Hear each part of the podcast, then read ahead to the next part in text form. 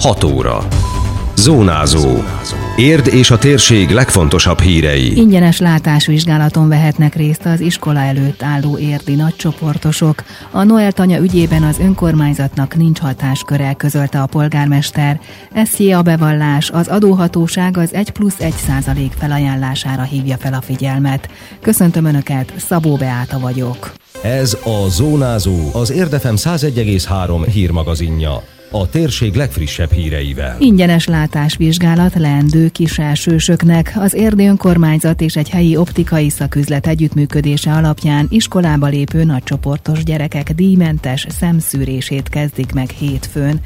A csütörtöki városvezetői sajtótájékoztató vendége volt Zimányi Géza optometrista, kontaktológus, aki elmondta, céljuk, hogy feltárják az esetleges látás problémákat, hiszen az iskolába lépés olyan váltás, olyan stressz, amikor fontos, hogy az érzékelést 80%-ban biztosító látásban ne legyen korlátozott a gyerek, mert az nehezítené a fejlődését. Maga a látás olyan, mint a járás idő, amíg az ember ezt megtanulja, és ez maximálisan kifejlődik. Mi ezt a fajta fejlődést próbáljuk meg igazából mindenféle gátak nélkül úgy kivizsgálni, illetve leszűrni, hogy ez a gyerekeknek is élvezhető legyen, és a mai kor megfelelő eszközeivel, különböző táblagépekkel és egyéb komputerekkel próbáljuk meg élvezhetővé tenni és kiszűrni azt, hogy minden rendben legyen. Nagyon örülünk annak, hogy maga az önkormányzat ennek a programnak a mögé állt, pontosan azért, mert alapvetően maga a problémáknak a feltárása segítheti a kommunikációs képesség fejlődését, a tanulási nehézségeknek igazából az átidalását, illetve azt, hogy alapvetően kiderüljön, hogy a színnel kapcsolatban, a térlátással kapcsolatban, vagy magával a látással kapcsolatban a teljesítő képesség megfelelően tudjon fejlődni.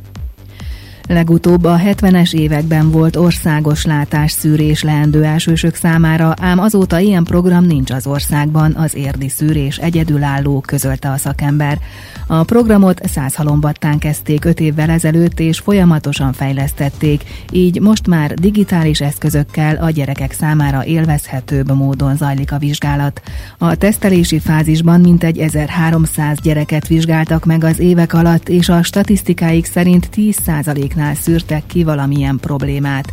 Zimányi Géza tájékoztatása szerint a szakemberek mennek ki az óvodákba, és az óvónők is segítenek a komplex látásvizsgálatban, hogy a gyerekek nyugodtabban viseljék. Alapvetően a menete úgy néz ki, hogy mi először magát a refrakciót egy nagyon aranyos eszközzel, ami úgy néz ki, mint egy cica. Ezt kell nézni a gyereknek körülbelül egy ilyen egy-másfél méter távolságból. Nem érünk tehát a gyerekhez. A gyerek néz egy kicsi fényt pár másodpercig, ez leméri azt, hogy a két szem együttesen egy időben mit csinál. Van egy speciális rendszerünk, amit ugye erre fejlesztettünk ki, és alapvetően ő már automatikusan lerögzíti a gyereknek a, a fényképét, magát azt, hogy a szeme alapvetően milyen értékekkel, mit csinált, mekkora volt a pupillaméret. Majd ezután a kolléganőm egy általunk fejlesztett fejlesztett programon keresztül nézi azt, hogy mit is lát az egyik, illetve a másik szem. Majd utána megnézzük a színlátásukat, a térlátásukat, és ami egy vadonatúj dolog lesz, az pedig az, hogy a szemfeneküket is meg fogjuk nézni, amiből fejlődés rendelenségi problémákat tudunk idő előtt kiszűrni.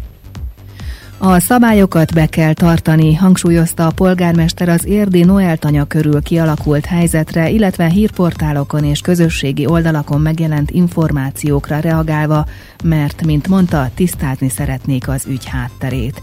Témészáros András tájékoztatóján utalt arra, hogy engedélyek, működési feltételek hiányoztak az ingatlanon, a szabálytalan működésről pedig az Országos Állatvédőrség Alapítvány tett bejelentést.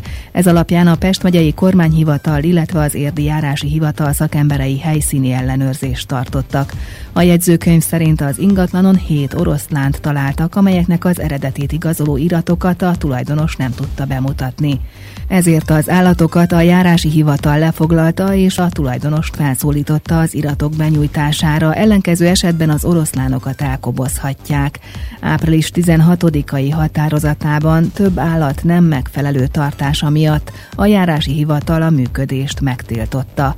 A szabályok betartása elengedhetetlen, hangsúlyozta a polgármester. Be kell tartani, pláne egy olyan vállalkozásnál, ami ugye különösen veszélyes állatokkal is foglalkozik. Ennek természetesen ennek vannak állategészségügyi, vannak építéshatósági, vannak területfelhasználási és egyéb vonzatai, és ezeket kell úgy összehangolni, hogy működőképes legyen, és mindenképpen az éppen aktuális, legális, szabályozott körülmények között tudjon működni. Mi ebben a munkában az elmúlt eszendőben együtt szerettünk volna működni a tulajdonossal, de sajnálatos módon tavaly október óta a tulajdonos nálunk nem jelentkezett. Tavaly szeptemberben még leadott egy elképzelést, hogy hogyan szeretné ezt végezni, és sajnálatos módon október óta nem találkoztunk vele.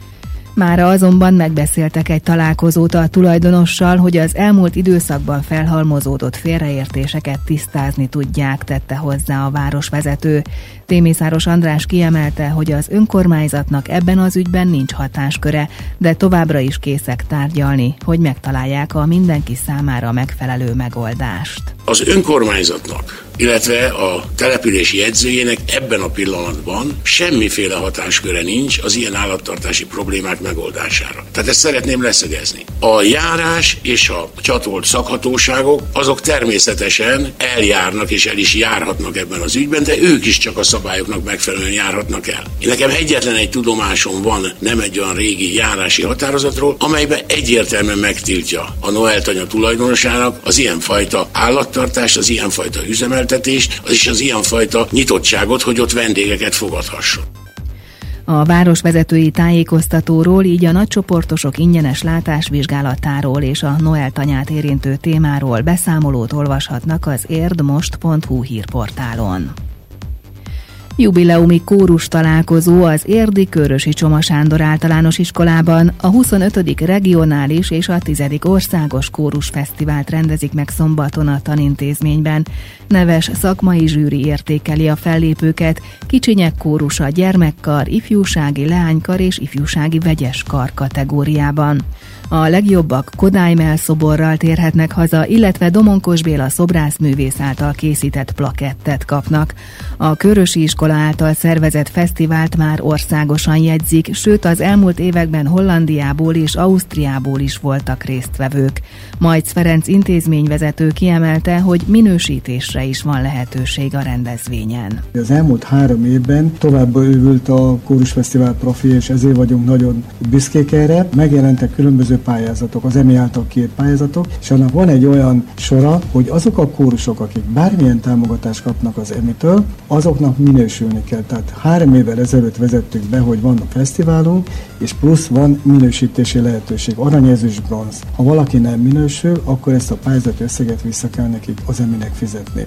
Tehát ezáltal kicsit átformálódott az egész dolog, illetve nagyon büszkék vagyunk, hogy tavaly sikerült elnyernünk Érdikum címet. Az igazgató elmondta, hogy az elmúlt 24 év alatt nagyjából 350 kórus és körülbelül 16 ezer gyerek érkezett a Körösi Iskola által rendezett fesztiválra. Mindig szerveznek alternatív programokat is a város bemutatására, látogatást a Földrajzi Múzeumba vagy a Minarethez. Már csak tíz nap maradt az SZIA bevallásokra, az ügyfélkapon keresztül pár perc alatt leellenőrizhető és beküldhető a dokumentum. Az adóhatóság ezzel együtt arra hívja fel a figyelmet, hogy körültekintően járjunk el a személyi jövedelemadó bevallásánál. Salgó Attila, a NAV Pest megyei adó és vámigazgatóság sajtóreferense két adózó kört emelt ki. Nem érdemes az utolsó pillanatra hagyni a tervezett jóvágyását, illetve kiegészítését, főleg az őstermelők és az átfizetésre kötelezett magánszemélyeknek, mert idén már nekik, illetve az egyéni vállalkozóknak is elkészül a tervezet, de nekik valóban tervezet készül, tehát ki kell egészíteniük az adatokkal és jóvá kell hagyniuk, míg többieknek május 20 után automatikusan bevallássá válik a tervezet. Milliárdokról döntenek az adózók, a bevallásnál az 1 plusz 1 százalékok felajánlásáról szóló nyilatkozatot se felejtsük el kitölteni, hiszen az érintett szervezeteknek nagy segítséget jelentenek ezek az összegek, hangsúlyozta a sajtóreferens. Arra érdemes figyelni, hogy a 1 plusz 1 százalékos nyilatkozatokat is ki lehet tölteni, akár elektronikusan, papír alapon, illetve személyesen is, nyilván elektronikusan a legkönnyebb, viszont a NAV kereső programja azonnal segít, melyik szervezetnek szeretnénk utalni. Nekünk ugye ez csak pár perc, ezeknek a szervezeteknek óriási segítséget jelenthet. Ezzel a úgynevezett elektronikus SZIA bevallással szeretnénk mindenkit arra felé terelni, hogy leten keresztül pár perc alatt is el lehet intézni ezeket a dolgokat, de aki ragaszkodik személyes kontaktushoz, természetesen az ügyfélszolgálatok várják őket, egy hosszabbított nyitvatartással, 17-ig minden nap központi szolgálatok 6 óráig vannak nyitva, május 20-án hétfőn pedig este 8 óráig. Felavatták Bíró András író, költő, újságíró síremlékét. Az Ercsi úti temetőben tartott megemlékezésen Témészáros András polgármester és Somfai István, a Poliárt Alapítvány elnöke méltatta Érdváros díszpolgárát, aki három évvel ezelőtt hunyt el. A városvezető, valamint a szervezet tagjainak adományából készülhetett el az író május harmadikai születésnapjára a Fekete Márvány síremlék fedőlapján egy nyitott könyvvel és Bíró András arcképével idővel. Időjárás. Csökken a felhőzet ország szerte, a legtöbb helyen megszűnik az eső és kisüt a nap, szorványosan alakulhat ki zápor. A szél sok felé lesz élénk, a csúcsérték 19 fok körül várható. Zónázó. Minden hétköznap az Érdefemen. Készült a médiatanács támogatásával a Magyar Média Mecenatúra program keretében.